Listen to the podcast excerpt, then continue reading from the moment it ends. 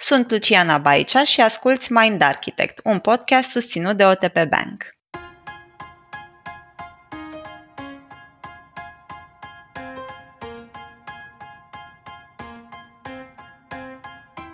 Baltagul, Miorița și Ion, sau poate Mircea cel bătrân, înălțimea vârfului moldoveanu și teorema lui Tales.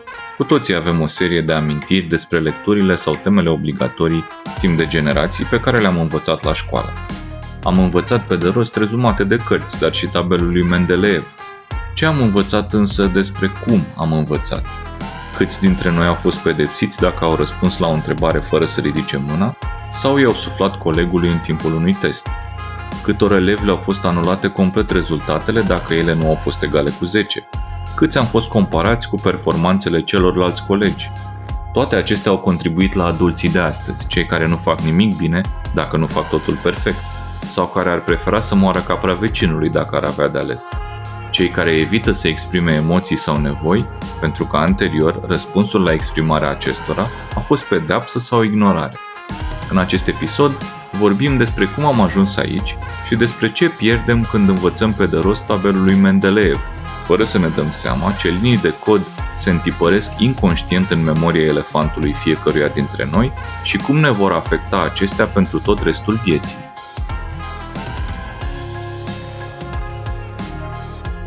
Paul, pe lângă Miorița și Ion, noi ce mai învățăm de fapt la școală?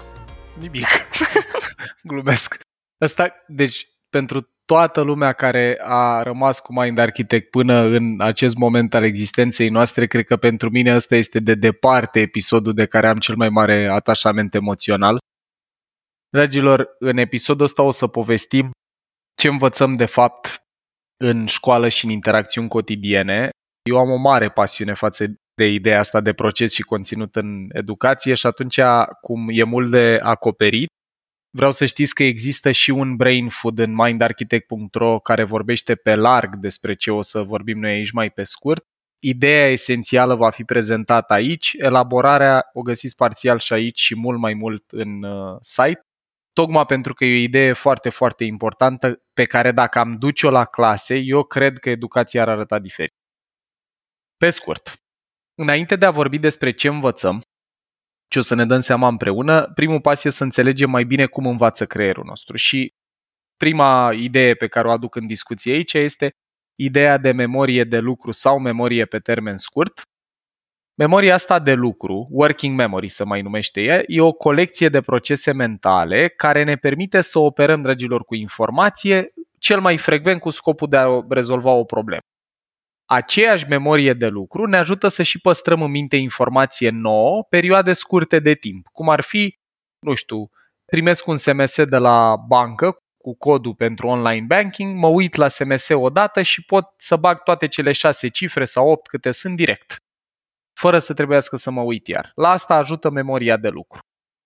De ce o aduc în discuție în contextul învățării? E că memoria de lucru corelează puternic cu IQ ridicat, memoria asta de lucru mai e important să știm că e funcție prefrontală, structura corticală principală angajată în memorie de lucru e cortexul prefrontal.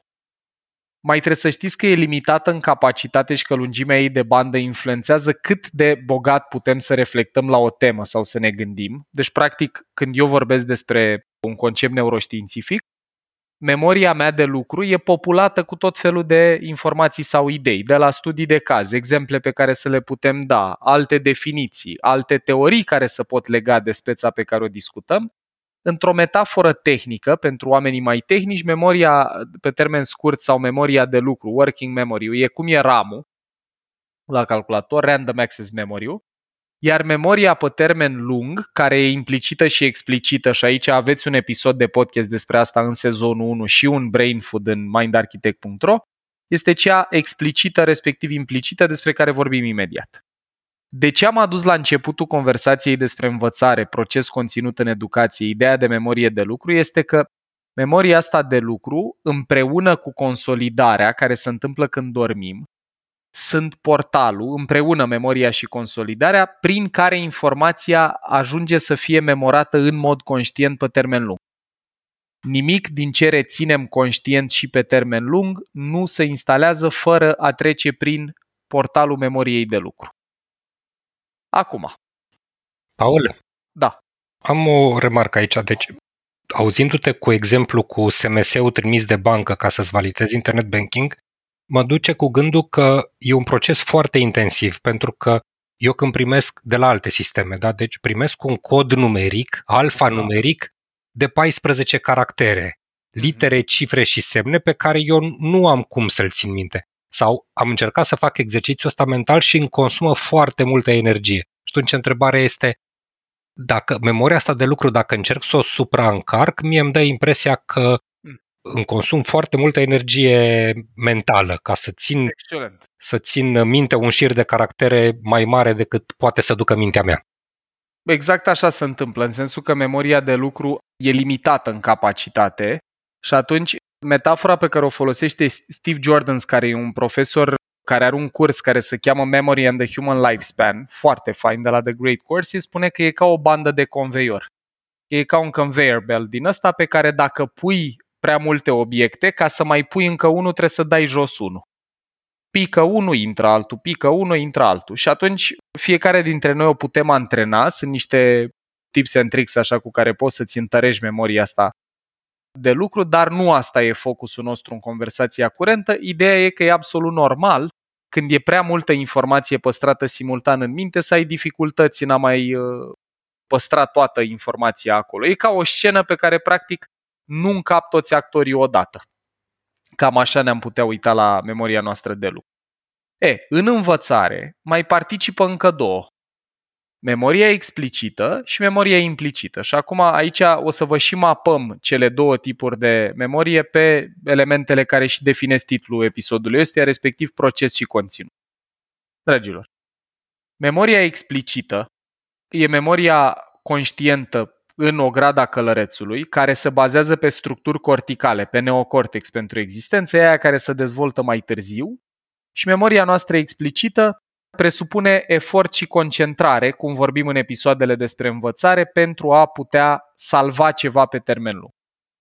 Memoria implicită sau inconștientă e cea a elefantului și în memorie implicită sunt stocate, dacă vreți, niște linii de cod sau automatisme cu care noi facem predicții despre viitor. De exemplu, mă frig când sunt copil, să scrie asta în memorie implicită emoțională în mod inconștient, pe viitor când duc mâna lângă orice care e cald, apare un impuls să trag mâna.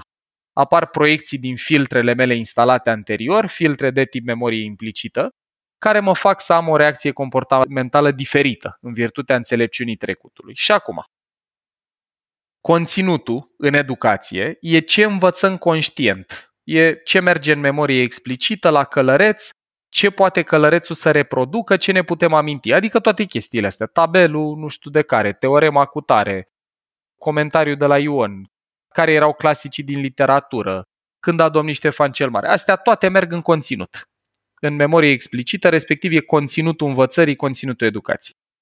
Procesul se referă la ceva mult mai subtil și aici e de fapt șmecheria. Procesul în învățare se referă la regulile pe care noi le deducem din feedback-ul primit după diferite experiențe, reguli care devin predicții emoționale despre lume și viață. Astea sunt stocate în memorie implicită, care vă reamintesc eu că e inconștientă, învață prin scheme simple asociative, e controlată de elefant, iar regulile de proces sau procesul ne dă reacțiile la diferiți stimuli emoționali. Concret, dacă eu vreau să uh, exprim o idee în fața clasei, să spunem, și n-am experiențe anterioare cu a face asta. Uite, e chiar situația mea. Eu în 1-4 am avut o experiență foarte mișto, o învățătoare minunată, doamna Văduva, care ne încuraja să ne exprimăm, să ne dăm cu părerea, să venim cu idei noi. Și eu venisem cu asocieri emoționale de proces, în memorie implicită, care spuneau, băi, să-ți grăiești gândurile, speak your mind, să spui ce ai de spus, ce gândești și ce perspective ai, e valoros. Am ajuns la liceu, unde s-a schimbat nițel placa. Acolo când am început să vin cu perspective sau cu idei care nu erau ale cuiva consacrat, am început să primesc critică, stigmat. S-a eliberat cortizol și s-a scris o linie de cod la nivel de proces în memorie implicită. E periculos să ai inițiativă, idei noi, să vii cu chestii originale. Doar ca să aveți un exemplu de cum să poate învăța inconștient o linie de asta de cod de proces, o predicție. Acum, învățarea elementelor de conținut necesită atenție conștientă, concentrare, angajare activă plus greșeli. Ne spune negru pe alb Stanislas de Haen în How We Learn, în cum învățăm, că fără erori nu apare cocktailul neurochimic necesar pentru plasticitate, motiv pentru care, dragilor, ar fi extrem de înțelept din partea noastră, trainer, educator, manageri, orice am fi, să reconsiderăm relația cu greșeala. Neuroștiința ne spune negru pe alb, nu greșești, nu înveți. Punct.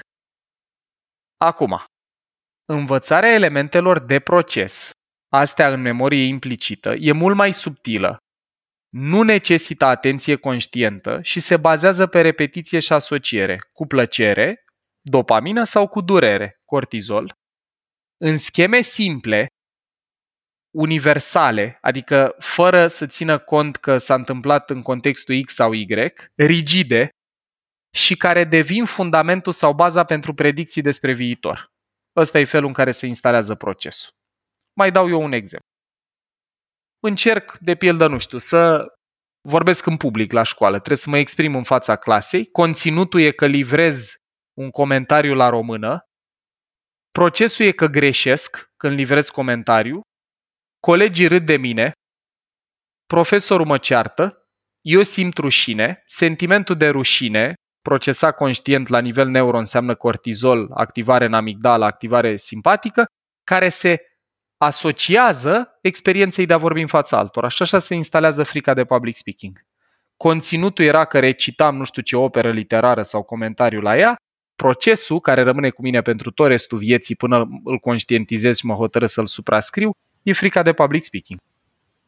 Uh-huh. Și viceversa, practic, Paul, dacă ți se întâmplă cum, uite, mi s-a întâmplat de pildă mie, cred că eram în clasa a treia sau a patra, când am avut un concurs la care a trebuit să pregătim o piesă de teatru, mm. ceea ce era complet nou și necunoscut și super intimidant că trebuia să urcăm pe o scenă și am avut un profesor, un preparator, să-i zic, care ne-a încurajat să ne exprimăm și să fim foarte relaxați și după aia ne-am urcat și pe scenă și am și câștigat un premiu la piesa aia de teatru, la concursul ăla, asta instalează Diametral opusul. opusul. Exact. Uh-huh. Exact. În sensul în care cea mai valoroasă idee cumva din uh, episodul ăsta e să înțelegem în rolul nostru de educator, dascăl, profesor, trainer, manager, părinți, oameni care au putere asupra celor din jur într-un fel sau altul, că, dragilor, 90% din procesele mentale sunt coordonate de elefant, care operează cu aceste scheme brute, simple, automate din memorie implicită 10% din procesele mentale sunt coordonate de călăreți care învață conștient prin, mă rog, focalizarea atenției, angajare activă, greșeli și consolidare, cum povestim și în episodul despre învățare. Și, practic, noi din școală ieșim cu 90% conținut inconștient, linii de cod, care poate să ducă în direcția stimă de sine ridicată sau lipsa ei, încredere în a vorbi și a te exprima în fața altora sau frica de a vorbi în public proactivitate și deschidere la a face lucruri fără să fim împinși de la spate, la experiment și la a testa lucruri sau din contră, aversiune la așa ceva, frica de a te exprima sau de a face lucruri diferite și nici nu ne dăm seama când ni se instalează chestiile astea pentru că o foarte lungă perioadă de timp noi ne-am uitat la învățare ca fiind un proces exclusiv conștient neînțelegând arhitectură cerebrală, cele două sisteme decizionale și respectiv sistemele de memorie pe care fiecare le păstorește, am interacționat unii cu alții ca și cum am avea doar călăreți, fără să ne dăm seama câtă învățare se întâmplă, de fapt, inconștient la nivelul elefant. Acum, înainte de a trece la niște exemple care să vă ajute să simțiți și mai clar, dragilor, subiectul ăsta al procesului și conținutului în educație, mai vreau eu să vă dau uh, un mic uh, element de teorie, respectiv memoria implicită și respectiv memoria explicită instalează tipare de gândire. Și tiparele de gândire poate să fie fie constructive, adică orientate către să ne fie mai bine, satisfacție, fie defensive, orientate către apărare. De pildă, vă dau doar uh, patru exemple rapide, în contrast unul cu celălalt și după aia vedem cum le populăm cu situații din lumea reală. Un instrument pe care noi îl folosim de dragul exemplificării e instrumentul LSI, Lifestyle Inventory, de la firma Human Synergistics, care vorbește despre patru tipare de gândire constructive și o să vă dau exemplu cu cum funcționează ele în context educațional. Primul, de ora 11, se numește stilul rezultate. În engleză îi zice achievement. Tiparul ăsta de gândire se instalează în memorie implicită ca element de proces în momentul în care ești încurajat să vii cu inițiativă, ți se pun întrebări și ești încurajat să ai claritate cu privire la destinație, unde vrei să ajungi, care sunt pașii ca să ajungi acolo, plus ți se instalează sentimentul de putere personală, în engleză îi zice și agency, că ai ce să faci, că ai putere, că ai capacitate să-ți afectezi situația, respectiv sentimentul că ține de tine să ajungi unde îți dorești. La nivel de proces, cum poți să instalezi chestia asta, este încurajând efortul, nu doar rezultatul final. Când cineva eșuează, în loc să-l rușinăm, lucru care instalează perfecționism, îl încurajăm să mai bagi o fisă, băi, ok, n-a mers de data asta, hai să vedem. Ce poți să faci diferit, hai să vedem care e pasul următor. Dacă nu merge, îl încurajăm pentru efort. Și acolo elefantul produce asocieri de proces în memorie implicită, cum că dacă muncesc destul, dacă mă străduiesc și dacă nu mă opresc, o să-mi iasă. Ăsta e stilul rezultat.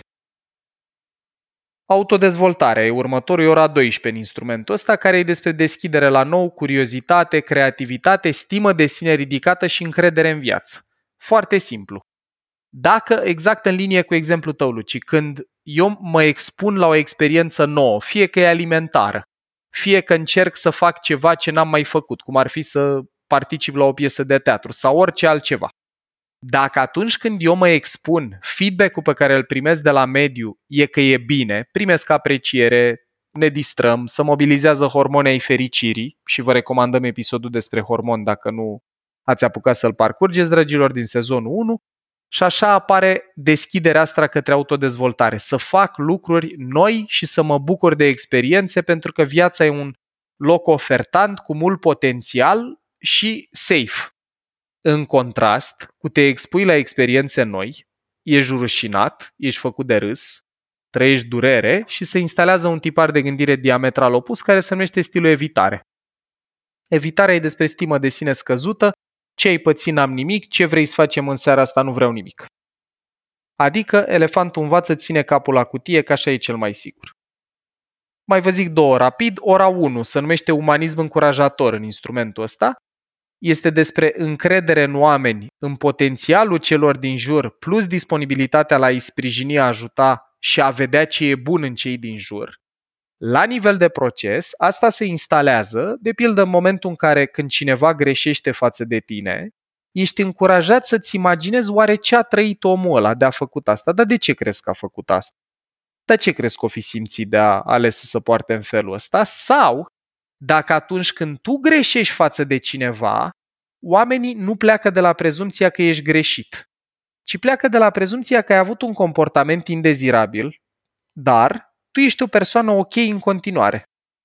Umanismul ăsta încurajator e foarte util ca tipar de gândire pentru că alternativa lui este Dr. House. People are stupid, everybody lies, people can be trusted. Oamenii sunt proști, toată lumea minte, nu poți să ai încredere în oameni. Cum se instalează asta? În momentul în care ai deschidere la a ajuta sau ai încredere în cineva și ești trădat sau ți-o iei, încrederea ta în cineva e trădată. Cineva îți promite, de exemplu, îți promite părintele că te duce nu știu unde după serviciu și nu te duce și spre a obosi nu mai am energie. În momentul ăla îți crește scepticismul, adică opoziția în instrumentul ăsta și îți scade umanismul, adică încrederea în oameni. Și ultimul e tiparul de gândire pe care ei îl numesc afiliere, care, într-o vorbă, este despre colaborare, preocuparea pentru a construi și menține relații sănătoase cu deschidere și interes pentru cooperare și a lucra în echipă. Păi uite, foarte simplu exemplu, cum instalezi asta? Dacă în sistemul educațional am avea și proiecte de echipă, în care învățăm că degeaba ești bine singur dacă nu suntem bine împreună, că indiferent cât te străduiești singur, dacă grupul nu performează, nu câștigi campionat. Versus 12 ani de experiențe și teste și teze și examene și ce mai trăiam, pur individuale, în care nu numai că la finalul lor nu contează ce a făcut grupul, contează ce ai făcut tu, dar mai apare și comparația, știi? Cu, bă, Luciana ce a făcut, Dorin ce a făcut? A, tu ești cel mai deștept din clasă, ia uite, ai luat cea mai mare notă. Ce instalează comparația e competitivitate, unde dacă vă gândiți, dacă operezi cu elementul ăsta de proces, dacă din școală ai ieșit cu un tipar de gândire comparativ, din ăsta competitiv puternic, în instrumentul ăsta e ora 9. Dragilor, într-o lume în care poți să compari interiorul tău cu exteriorul tuturor celor din jur, păi nu e de mirare că avem cea mai mare rată de sinucideri în rândul copiilor între 11 și 14 ani. Pentru că dacă ai un smartphone în mână cu care poți să te compari pe rețele cu tot ce e mai bun la toți colegii și cunoscuții tăi, că noi asta postăm acolo, iar tu operezi cu a-ți lua stimă de sine comparându-te cu alții, că asta a învățat elefantul tău pe repetiție și asociere, element de proces, stai calea sigură că te depresi. De asta nu pot să scot în evidență cât de important e să înțelegem că în educație 90% e proces, 10% e conținut. Toate tezele și lucrările noastre erau despre conținut, despre a putea să reproduci detalii și informație cât mai precis, foarte puțin era despre ce linii de cod să scriu ca urmare a felului în care am învățat lucrurile alea. Foarte tare. Uite, am un exemplu, Paul, legat de afiliere. Când eram eu în școala generală, exista sistemul ăsta de șeful clasei. Nu știu dacă mm. se mai practică acum și nu era democratic, nu l alegea nimeni, l alegea dirigintele.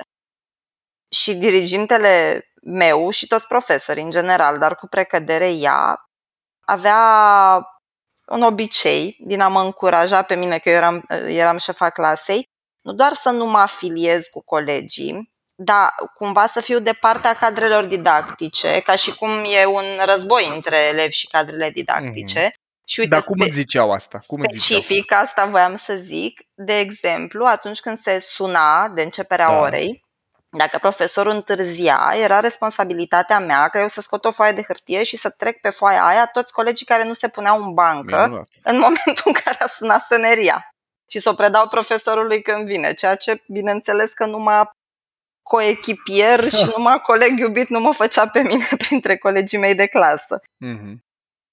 E un exemplu foarte bun fix în direcția asta. Afiliere scăzută, putere ridicată. Puterea în instrumentul ăsta e ora 8 și e despre a deține controlul cu orice preț, cu ultimatumuri, cu te spun, cu te trec pe listă, cu lucruri de felul ăsta. Uite, m-a inspirat exemplul tău să mai dau unul.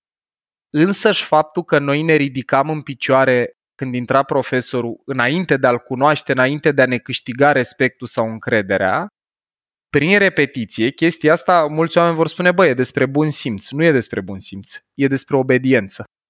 E despre asocierea limbică în memorie implicită de proces, că dacă ai putere formală, eu trebuie să-ți arăt respect, indiferent că eu te respect sau nu, pentru competență sau calitate umană. E posibil să-mi pun niște oameni în cap spunând asta, dar, dragilor, asta e realitatea a ce înțelege creierul nostru. Foarte tare. Vin și eu cu un exemplu din uh, copilăria mea. Ia să vedem. Aveam foarte multe tascuri, responsabilități în familie cam de mică și indiferent ce și câte făceam, nu mi-amintesc să fi primit nicio validare sau măcar un ok sau nu mai vorbesc de încurajare. Ideea este că ce am dedus eu uh-huh. este că nu era suficient, nu făceam bine. De exemplu, mama venea de la serviciu după ora 4 și ora 16, iar eu trebuia să pregătesc mâncarea până la ora 3, când venea tata și fratele de la serviciu, sau să fie curat în casă, sau o grămadă de alte chestii. Percepția mea a fost că nu eram mulțumită niciodată și tot timpul cred că o luam ca și o critică. După ce se întâmpla și venea ea, întotdeauna primeam alt task. Uh-huh. Faptul ăsta la mine s-a tradus cumva că am face treaba este normal și nu am de ce să aștept laude sau încurajări. Și, și mai mult cred că s-a dezvoltat frica, teama ca cineva va critica lucrurile făcute de mine, știi? Ceea ce... Uite, mie ce mi se pare interesant în ce ne-ai povestit, Dana, e că la tine faptul că nu venea apreciere s-a tradus și cu personalitatea ta cu bază emoții, chiar în sentimentul că I'm not good enough, că nu uh-huh. fac suficient de bine, că nu sunt da. suficient da. de ok. Deci nu era nevoie numai de critică ca să instaleze uh-huh. asta, câteodată pur și simplu și lipsa aprecierii poate să dea sentimentul că eu nu mi-am făcut treaba bine. Da, că munca exact. mea nu exact. valorează nimic. Mi se pare grozav exemplul ăsta că legitimizează, cum să spun, noi în România trebuie să ne recablăm asocierea asta tâmpită de proces și mi-asum ce zic acum, că aprecierea vine numai când e 10 pe linie, știi? Dorin, cred că tu și în business știi asta, cu apreciere dăm numai la exceeding expectations, dacă faci peste așteptări. Exact. Care, dragilor, e o aberație neurobiologică. Toate mamiferele au nevoie să le fie apăsat pozitiv butonul cu statut. Episodul despre motivații. Safety, status, sex, self-reliance. Statut, apreciere este o nevoie biologică, nu e o nevoie psihologică, doar e biologică. Și atunci aprecierea mobilizează dopamină care îți dă combustibilul, motivația, cheful să continui. Nu e ceva ce dacă primești te culci pe ureche, cum am auzit nenumărate aberații de felul ăsta și în business și la școală. Nu-i dau apreciere că a făcut de nou, că să culcă pe ureche. Sau și da. mai rău, Paul, 10 e doar pentru profesor. Era pentru Dumnezeu, parcă 9 era pentru profesori și de la 8 în jos, vedeți, în funcție la de noi, cât de perfecționist La noi profesorii era erau Dumnezei, se pare. Sau așa, sau profesorii puteau fi Dumnezei. Eu când dăm exemplele astea, nu vreau ca oamenii să trăiască cu sentimentul că profesorii greșesc, pentru că informația asta nu era cunoscută și e, e firesc să-ți dorești maximul de la clasa ta sau maximul de la elevul din fața ta. Problema e că în momentul în care înțelegem arhitectură cerebrală, sisteme de memorie și că orice experiență pe care o trăim scrie linii de cod de conținut, dar și de proces, procesul nu dispare, dragilor. Asta e actualizarea pe care eu cred că toate sistemele educaționale ar trebui să o poarte și să o conștientizeze, că felul în care interacționezi cu un copil sau felul în care răspunzi, în care dai feedback la o, un comportament sau o manifestare de ale lui, va scrie linii de cod care nu dispar niciodată. Maxim ce poți să le faci e să le editezi în viața adultă. Cum e cazul fricii de vorbire în public. Nu e ca și cum dacă ai avut experiențe nasoale în liceu, nu poți să-ți revii, nu poți să începi iară să ai apetență la a comunica în fața altora. Dar vestea proastă este că asta nu se rezolvă la training sau ascultând podcasturi. Singurul fel în care se recablează liniile de cod de proces, astea din memorie implicită, este prin repetiție și asociere. Trebuie să trăiești experiențe care să suprascrie ce ai învățat în iterația respectivă. Da, uite că și eu, dacă rețin bine, în jurul vârstei de 30 de ani doar, eu zic că destul de târziu, eu mi-am început să zic propriul meu drum în direcția asta de dezvoltare personală și am început prin a fura cunoștințe cât mai multe de la oamenii pe care eu îi consideram mult mai uh, bine pregătiți decât mine, să citesc și alte cărți decât cele de beletristică. Da. M-am înscris la un masterat, simțeam nevoia să mă dezvolt și tot atunci am simțit nevoia să încurajez și pe alții. Mm, cred că mai ales din prisma asta, că eu nu am primit încurajare. Și încet, încet a rămas cu mine partea asta să învăț tot timpul, să mă dezvolt tot timpul. Da, te-aș întreba ceva, Dana. În contextul ăsta în care ai început să experimentezi învățare, te-ai înscris la master, te-ai uh, ai început să faci parte din diferite comunități, cum te simțeai în procesul ăsta, în comparație cu ce trăiai cu mama când erai mică? Pot să spun că la început mi-a fost jenă mm-hmm. să intru în în interacțiuni cu oamenii. Să... Deci aici vedem liniile alea de cod de proces exact. care erau deja instalate. Erau instalate Bun. și nu pot să zic nici în momentul prezent că sunt total dezinstalate. Mm-hmm. Și în comunități, într-adevăr, nu reușeam să fac parte foarte activ dintr-un grup mare. Ok. Și ulterior, că zici că ai continuat cu chestia asta, a devenit mai confortabil, a început să fie mai bine? A început să devină din ce în ce mai confortabil și a crescut foarte mult nevoia mea de a învăța lucruri noi și mai ales de a face pentru mine o pregătire suplimentară, să zic așa, tot timpul, în, înspre a ajuta și pe alții. Și cred că de asta mi-am ales și drumul ăsta pentru coaching. Excelent. Deci iată că ele să pot suprascrie și nu numai că să pot suprascrie liniile astea de proces, dar poți să mergi dintr-o direcție în care ai sentimentul că niciodată nu ești suficient de bun sau niciodată nu o faci suficient de bine, mm-hmm. într-un mediu în care, din contră, ajuți oamenii să crească, să se cunoască și așa mai departe. Deci, transformarea e 100% posibilă, dar e de păstrat în minte că e prin repetiție și asociere, cu plăcere, nu cu durere. Eu m-aș duce cu exemplu un pic dincolo de școală și e vorba de începuturile carierei unui tânăr. Și eu mi-am început cariera, acum am mai povestit și în alte episoade, în armată. Și acum fac legătura că, cum am mai discutat în alte episoade, călărețul meu numai după 25 de ani se dezvoltă. Deci în armată ce se întâmpla, n-aveam nevoie să stabilesc eu o direcție. Adică genul ăsta de ordinele Contra. se execută, nu se discută, exact. exact. Și atunci, bazându-mă tot timpul pe, pe ceilalți pentru direcție, eu am stat acolo în mediul ăla șase ani de zile. Cumva mi-a creat o dependență, nu aveam niciun fel de tipar din ăsta de gândire de inițiativă, pe care, când m-am mutat în mediul privat, am descoperit multe dificultăți și cumva a devenit uh, firul meu roșu să mă dezvolt în, uh, în zona respectivă și am învățat că în momentul în care am avut inițiativă, în momentul în care am avut uh, o preocupare pentru a schimba ceva, pentru a aduce o provocare, îmi luam recunoaștere, îmi luam dopamină, ceea ce n-aș fi putut să fac niciodată în, în mediul ăsta cazon. Deci trecerea de la modul ăsta de lucru sau tiparul de gândire dependent pe care l-am avut instalat de sistem de mm. data asta într-un mod de preocupare pentru a atinge excelența, de a, de a încerca ceva, da.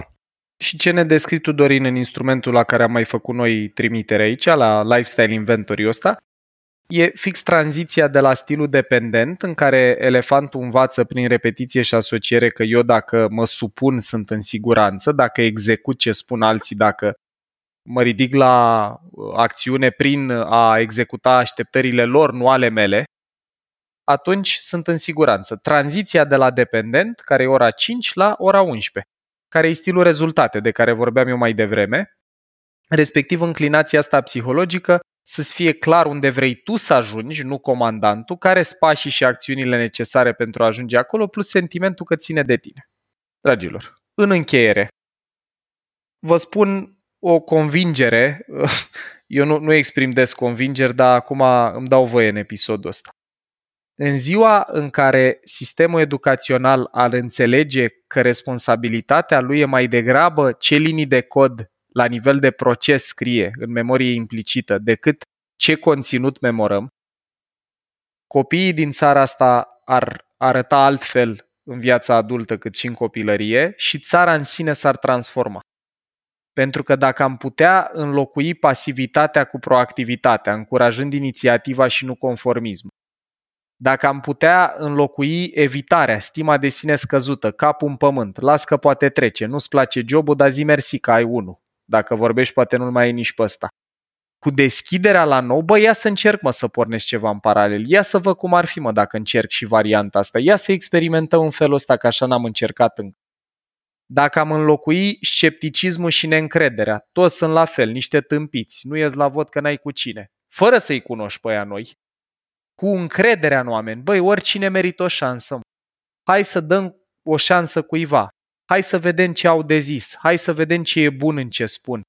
Și, respectiv, dacă am înlocui individualismul cu lucru în echipă, competitivitatea lui cât a luat colegul, cu hai împreună, planeta asta ar arăta diferit pentru că toate liniile astea de cod de proces se duc încă o dată în memorie implicită care odată ce e scrisă nu dispare niciodată, bașca se formează din ultimul trimestru de sarcină, memoria implicită e activă din ultimul trimestru de sarcină, chit că nu înveți verbal, dar înveți asociativ foarte mult, și poate că cea mai importantă idee este că într-o lume în care conținutul conta mult înainte de internet, chiar era important să știi pe din afară 30 de formule dacă era inginer de rezistență pentru că nu puteai să faci rost de ele instantaneu. Maxim le aveai într-un caiet. Dar, dragilor, noi trăim momentul la care noi înregistrăm episodul ăsta este anul de grație 2021 când cu un device în mână, că e tabletă, că e telefon, oricât de proaste tehnologic ar fi, ai acces la cunoaștere universală, la orice formulă, la orice informație. În contextul ăsta, educația ar trebui să fie mult mai mult despre liniile alea de cod la nivel de proces, despre încredere în sine, în oameni, în viață, despre colaborare, despre a vedea ce e bun în alții, mult mai mult decât despre când a domnit Mihai Viteazu, care sunt râurile care să varsă în Dunăre sau habar n-am, nu știu, care e formula nu știu care. În momentul în care noi am prețuit în educație mai mult procesul decât conținutul, lumea ar arăta diferit. Mulțumim, Paul! Mulțumim, mersi, Paul! Cel mai mare drag!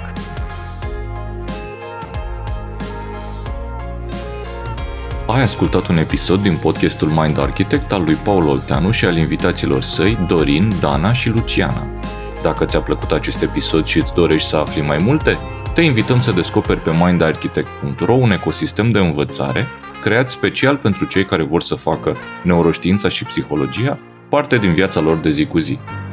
Podcastul Mind Architect poate fi ascultat în continuare gratuit pe rețele de podcasting precum Spotify sau Apple Podcasts, pe canalul de YouTube Mind Architect sau pe mindarchitect.ro. Și dacă ai în preajma ta alte persoane care crezi că ar avea de câștigat din genul acesta de cunoaștere, ne-am bucurat tare să le dai și lor un share. La episoadele de podcast contribuie cu vocea sa și Vlad Bogos.